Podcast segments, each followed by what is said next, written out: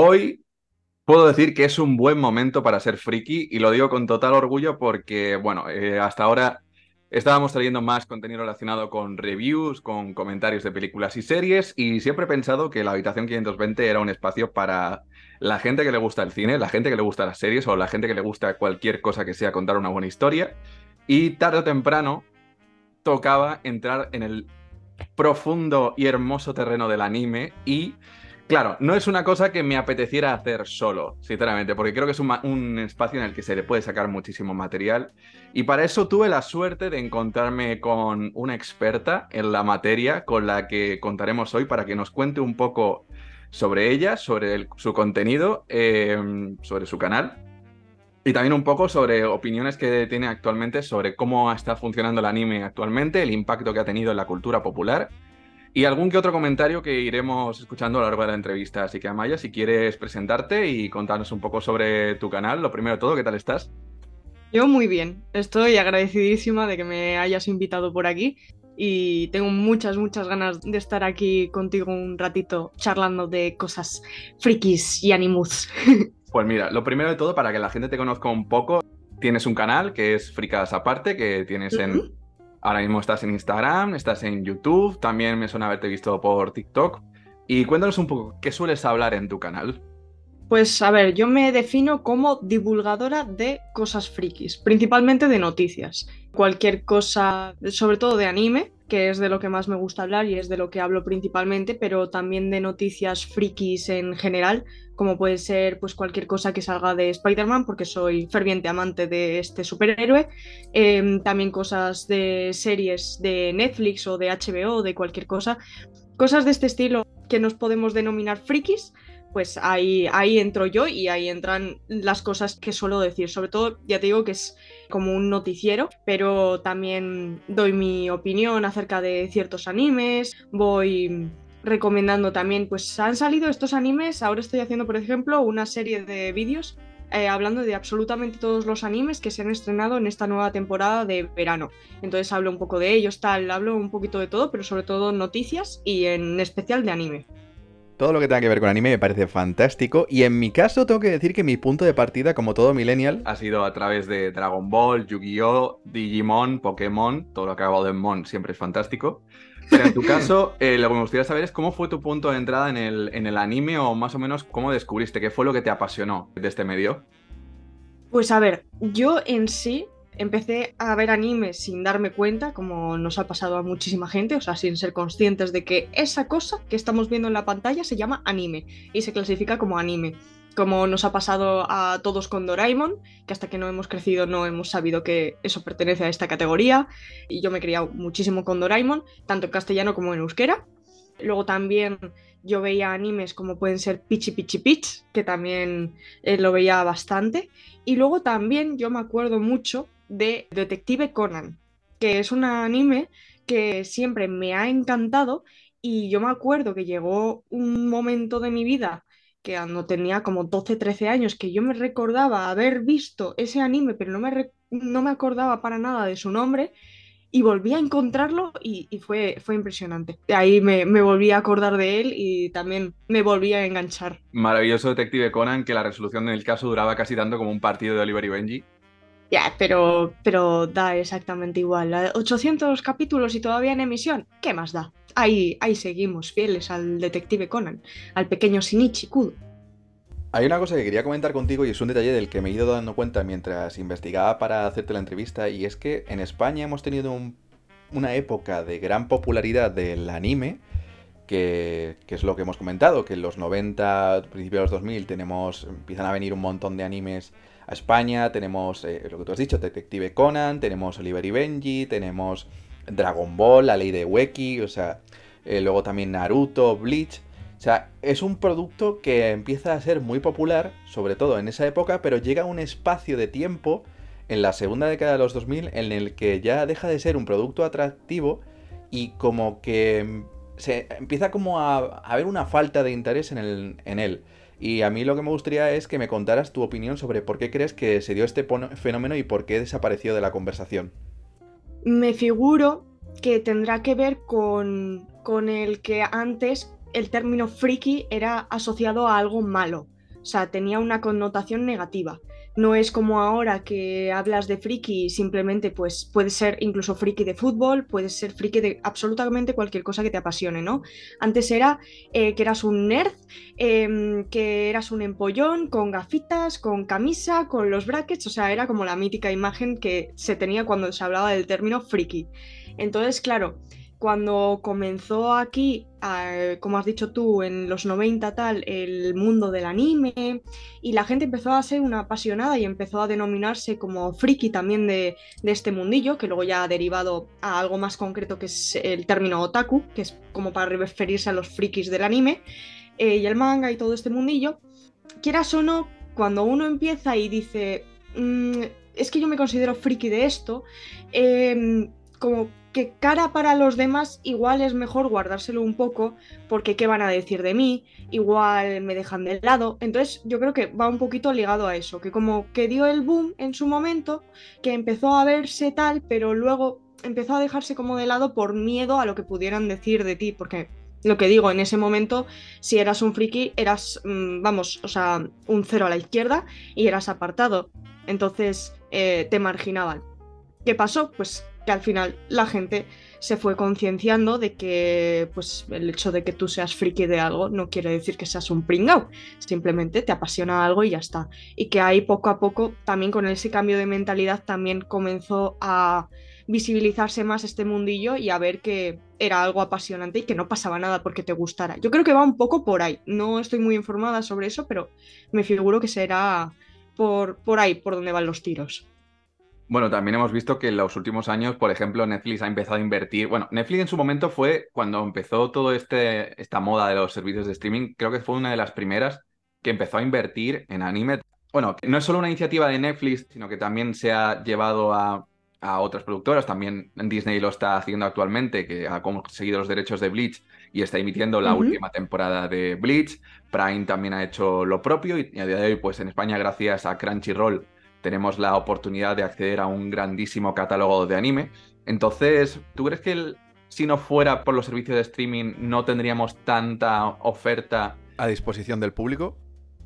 Mm, quieras o no, todo lo que sea visibilizar y todo lo que sea hablar de ello eh, ayuda al mundillo, ¿no? Quieras o no, ya sea para bien o para mal, en este caso para bien, por suerte y, y por supuestísimo, porque esto es un mundillo maravilloso. Entonces es normal que con el auge de, de este gusto por el anime, por el manga, tal, eh, plataformas de streaming como puede ser Netflix, que dio un gran bombazo hace, hace unos años ya, también haya visto Un, un mundo a explotar o, o ganancias, porque al final es una empresa, lo que va a buscar es dinero, eh, va a buscar ahí y va a visto una mina de oro donde puede excavar y donde puede conseguir algo. Entonces, eh, en cierto modo, por supuesto que ha ayudado muchísimo, pero también yo creo que hubiese explotado de alguna u otra manera. Si no es ya por esta vía de, del streaming, del H B O, de Netflix y de estas plataformas, hubiese sido por otra, igual con una menor repercusión o con menor rapidez, pero cuando algo es una mina de oro, eh, lo es de por sí, no, no por lo que hagan otros con ella, pero han sabido aprovecharlo muy bien y nos ha ayudado muchísimo a conseguir eh, y a encontrar animes como puede ser Beastars, que a mí me flipa Beastars, que es de Netflix, Kakegurui, aunque es un poco hateado, también a mí me gustó bastante. Es muy buena. A mí me es de ese estilo. A mí, me, a mí me gustan mucho. Entonces, el hecho de que se hayan animado a sumarse al carro y decir, hey, que, que esto mola, que, que mira, nosotros también vamos a hacer esto y vamos a sacar cosas de aquí, aunque sea para beneficio propio, quieras o no, al mundillo del anime le ha venido muy bien. Que algo que está de moda, como puede ser Netflix, también hable de ello y también produzca cosas y meta dinero ahí. Ya que sacas el tema de cosas que están de moda, creo que es un buen momento para ponernos a hablar del fenómeno mainstream. Y aquí lo que me gustaría preguntarte es ¿hasta qué punto crees que han influido las redes sociales en el impacto que han tenido animes como Shingeki no Kyojin, bueno, Ataque a los Titanes o Demon Slayer, en que sean tan tan tan conocidos? Que si se debe más a un efecto de la conversación que se genera en redes sociales o a que son realmente buenos. A ver, Ataque a los Titanes, por mucho que yo le tenga cierta tirria eh, por ciertas cuestiones, eh, es una pasada de anime de por sí. O sea, el trasfondo que tiene, la animación, eh, todo, de absolutamente todo lo que habla, todos los problemas sociales, la discriminación, eh, la manipulación, las mentiras, o sea, absolutamente todos esos temas. Es un mundo tan bien montado que es normal que haya eh, dado tanto de qué hablar. Obviamente, las redes sociales son, como diría yo, como un cubo de dinamita, que tú le pones una llama y explota, explota en nada. Es una mecha, porque llega a absolutamente todo el mundo y si algo tiene que explotar, explota en cero coma dos. Y eso ha pasado tanto con Demon Slayer como por Shingeki no Kyojin. Pero vaya, que si no es una buena historia, explotar no va a explotar. Si no, mira la cantidad de animes que hay hoy en día, de los que apenas se conocen, porque no tienen ni chicha ni limona y, y tampoco es nada del otro mundo. Entonces, por una parte, por supuesto, siempre tiene una base la historia, porque Demon Slayer también es un mundo eh, muy bien montado, con esos poderes, esas, esas respiraciones. El trasfondo también que tiene en la cultura japonesa, porque, por ejemplo, la espada de Mitsuri está basada en una real, también la espada de Tanjiro, o sea, todas tienen como una base real que también es muy interesante y que se nota que está muy currado y que hay un esfuerzo detrás. Y quieras o no, pues eso también se ve en la gente y se ve en el público y tal y como lo recibe y cómo habla de ello y cómo se apasiona y... y cómo lo transmite a través de redes sociales también, se nota muchísimo. Entonces, eh, ¿las redes sociales tienen mucha importancia? Sí, a la hora de, de ser transmitido y de, que, y de que llegue a otras personas. Pero si una historia no es buena de por sí, no, no va a causar ese efecto. Así que tienen como esas dos partes. Ahora que sacas ese punto, creo que hay un tema que, me, que quería hablar contigo, pero me daba un poco de, de apuro porque no sabía por dónde podíamos salir. Pero es un poco el fandom que hay dentro de, del anime. Sí que es verdad que estás normalmente cuando un, hay una comunidad friki, pues que es quizá lo que determina el éxito o el fracaso de, de un producto. Eh, lo hemos visto en Marvel, lo hemos visto en D C. Todo lo que es el mundo del cómic tiene quizás uno de los fandoms más, vamos a decir, tóxicos o complicados ahora sí. mismo, tanto en redes sociales como a nivel de comunidad. Pero siempre me ha parecido que el fandom dentro del, del anime es muy acogedor, es muchísimo más inclusivo Que, que otros fandoms, y esto es una opinión personal, no sé si tú a lo mejor lo puedes desmentir o puedes decirme algo, algo al respecto. Yo cuando entré en este mundillo eh, fue de las cosas que más me apasionaron, el, el que tú empiezas a, a hablar con la gente y la grandiosísima mayoría, yo no digo que no haya gilipollas en todas partes, por supuestísimo, y ya lo he dicho también en otros vídeos y en otros sitios, pero... la gran mayoría de la gente que nos gusta el anime, que nos gusta el manga, eh, por mucho que hayas empezado ahora, que te hayas visto dos capítulos de One Punch Man, que te hayas visto dos capítulos de One Piece eh, así sueltos, o que hayas visto, eh, yo qué sé, eh, Sailor Moon o cualquier cosa que no tenga que ser shonen, por, porque sí, eh, que es como lo que más se ve, eh, Te, te vamos a acoger y, y, y vamos a estar ilusionados porque te estés metiendo en el mundillo que tanto nos gusta y, y que, del que tanto nos apasiona hablar. Entonces, eh, que a mí, a mí personalmente y a mu- la gran mayoría de personas que conozco de este mundillo, nos dices, oye, pues me he empezado a leer este manga, he empezado a ver este anime, vamos a estar recomendándote cosas, vamos a decirte, buah, pues te lo tienes que seguir viendo porque la historia es impresionante, no sé qué, o sea, vamos a transmitirte esa ilusión, que es lo que a mí me pasó cuando yo me metí en este mundillo, me recomendaban películas de los estudios Ghibli, eh, me recomendaban nuevos animes, o sea, era, es una pasada. Obviamente, como en todas partes, siempre está el egocéntrico que eh, solo por haberte visto dos episodios de lo que sea no te considera otaku, porque solo puedes ser otaku si te, eh, sabes absolutamente todas las teorías, te has visto todos los ovas, te has visto todos los finales alternativos. ¿Has escrito o sea, tu propio fanfic? Efectivamente, o sea, al no ser que, que hayas eh, hecho eh, lo que él considera que es un fan de verdad, eh, extremo, por supuesto, eh, no te considera otaku. Personas tóxicas hay en todos lados y personas eh, desagradables vas a encontrar en absolutamente todo tipo de fanatismo y absolutamente todo tipo de lugares. Pero sí que es cierto que, al menos eh, desde mi punto de vista, en el mundo del anime, Eh, mayoritariamente hablando, es bastante orgánico y bastante sano.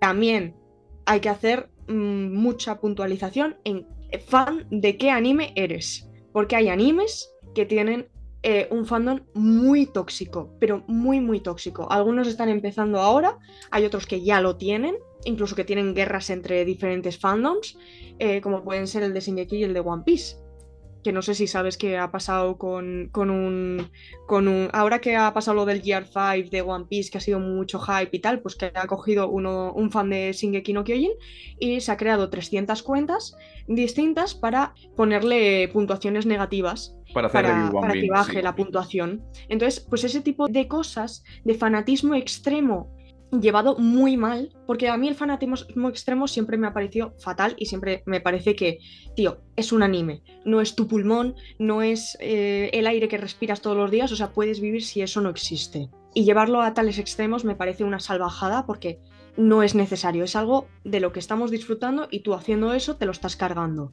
Pero hay ciertos animes donde pasa más eso y otros donde es completamente y absolutamente sano. Y ya llegar a esos extremos de incluso ponerlo en práctica, digamos, hacer este tipo de cosas, pues me parece que estás intoxicando algo precioso.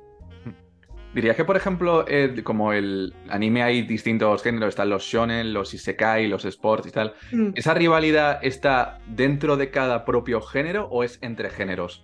Porque, por ejemplo, siempre ha habido esta pelea en los shonen, es que son muchísimos y casi todos han sido muy mainstream. Por ejemplo, el duelo mm. que, siempre, que hubo en su momento entre Bleach, Dragon Ball, eh, Naruto, que eran como las tres que más habían impactado en Occidente. Sí. Y siempre era como muchísimo pique entre esas comunidades. Pero luego me pregunto, ¿qué piensan los fans del shonen de otros géneros, como puede ser el sport? O sea, ¿un fan del shonen coge un sport y dice, vaya basura? Quieras o no, sigue habiendo cierto machismo dentro de, de estos mundillos, como dentro también de los videojuegos, eh, lo habrás visto muchas veces, también dentro del mundo de los superhéroes, o sea, el hecho que, de que a una tía le guste Marvel, D C, es como raro, a, todavía a día de hoy, cada vez menos, y yo por suerte, eh, no quiero decir que ni me quiero inventar nada, porque a mí jamás se me ha criticado porque yo hable de anime y yo hable de cosas de este mundillo y ser una tía, jamás me ha pasado nada, por suerte, y por ahora, y esperemos que siga siendo así, pero sí que lo he visto, por desgracia, en otras creadoras de contenido del mismo estilo que yo, incluso en colegas mías que también les gusta el anime, les gustan las fricadas y tal, y les da un poquito más de cosa. Entonces, por ejemplo, en cuanto al shonen, el hecho de que a una chavala le guste Eh, cosas hechas para tíos, eh, pues también hay bastante discriminación en ese sentido. Y entre géneros, por ejemplo, pues a una tía, eh, el Sailor Moon, por ejemplo, es un anime que está eh, más ligado, o que se tiende a pensar más que está ligado a, a una chica, entonces se tiende a pensar que es menos importante, entonces también hay ciertas cosas así. Luego también el shonen es como lo más de lo más y es lo que más se suele ver. Hay muchísima discriminación, pero es ya más dependiendo de la persona, no tanto de lo que te guste, sino de, de que tú seas un egocéntrico y que tú te creas guay por el hecho de que solo veas shonen y que te gusten las peleas y estas cosas y que a otra persona le guste el gore y te creas superior a, a esa persona. Eso pasa muchísimo también en redes sociales. Entonces sí, sí, sí que ocurre. Igual hay ciertos géneros en los que no ocurre tanto porque como que pasan más desapercibidos, o por ejemplo los animes de deportes con los shonen pues más o menos no, no tienen mucha competitividad o no son muy contrarios y son bastante, pues que les puede gustar tanto unos como otros, ¿no? La misma tipología de personas. Pero hay otros que sí que chocan más, entonces ahí sí que hay más rivalidad y hay como más egocentrismo y, y creerte superior al otro. Estábamos hablando de la parte de géneros y me ha venido a la mente una pregunta que la tenía por aquí apuntada, y es que Yo cuando estaba, bueno, en estos años he visto muchísimo anime y todo gracias también a que, bueno, nos ha empezado a llegar plataformas de las que podemos ver esos animes y uh-huh. me, me puse a pensar en que, por ejemplo, tú te metes en un shonen o en un isekai y ves que muchas veces los personajes o las narrativas están cortadas por el mismo patrón o siguen una estructura eh, muy común, o sea, que son... están muy abiertos a caer en el cliché o en lo repetitivo y, alguna, y hay algunas dinámicas que a día de hoy me parecen que están un poco que son un poco casposas dentro de determinados animes. Sí, sobre todo, y que están obsoletas, cómo, sí. Exactamente, sobre todo el cómo se escriben personajes femeninos. En el personaje, por ejemplo, de la, del femenino en, la, en los animes por lo general suele ser la, la chica que se sonroja cuando ve pasar al, al héroe y, o, o, es, o t- siempre tiene una actitud sumisa, sumisa. Pero, pero luego uh-huh. también cae en la propia hipocresía de que los animes suelen ser muy violentos, pero algo tan inocente como un beso nunca lo vas a ver dentro de, de un anime, o es raro que, que se vea. Entonces uh-huh. a mí me genera muchísimo impacto y me sigue generando a, impacto a día de hoy. Entonces quiero saber un poco tu opinión al respecto. A ver, tú piensas que al final, o sea, lo estamos viendo desde un punto de vista occidental. Entonces lo que a nosotros nos es súper extraño, en Oriente muchas, no es tan extraño, sobre todo hablando de Japón en sí. Jap- los japoneses son muy tradicionales y es muy raro que salgan, o sea, son muy cuadriculados, es como si estuvieran dentro de un cubo. Si este cubo funciona, eh, genial, si te sales de ese cubo, el problema lo tienes tú, no lo tenemos nosotros, porque nosotros tenemos un sistema cuadriculado perfecto y completamente eh, creado para que todo vaya bien. Entonces, que esto ha servido dentro del anime también, por supuesto, se refleja eso, que estas, este tipo de personajes, esta tipología ha funcionado a lo largo de todos estos años, va a continuar siendo así, porque quien tiene el problema son los demás, no nosotros, que somos los que tenemos este sistema perfecto, y se ve reflejadísimo también dentro de sus creaciones, obviamente.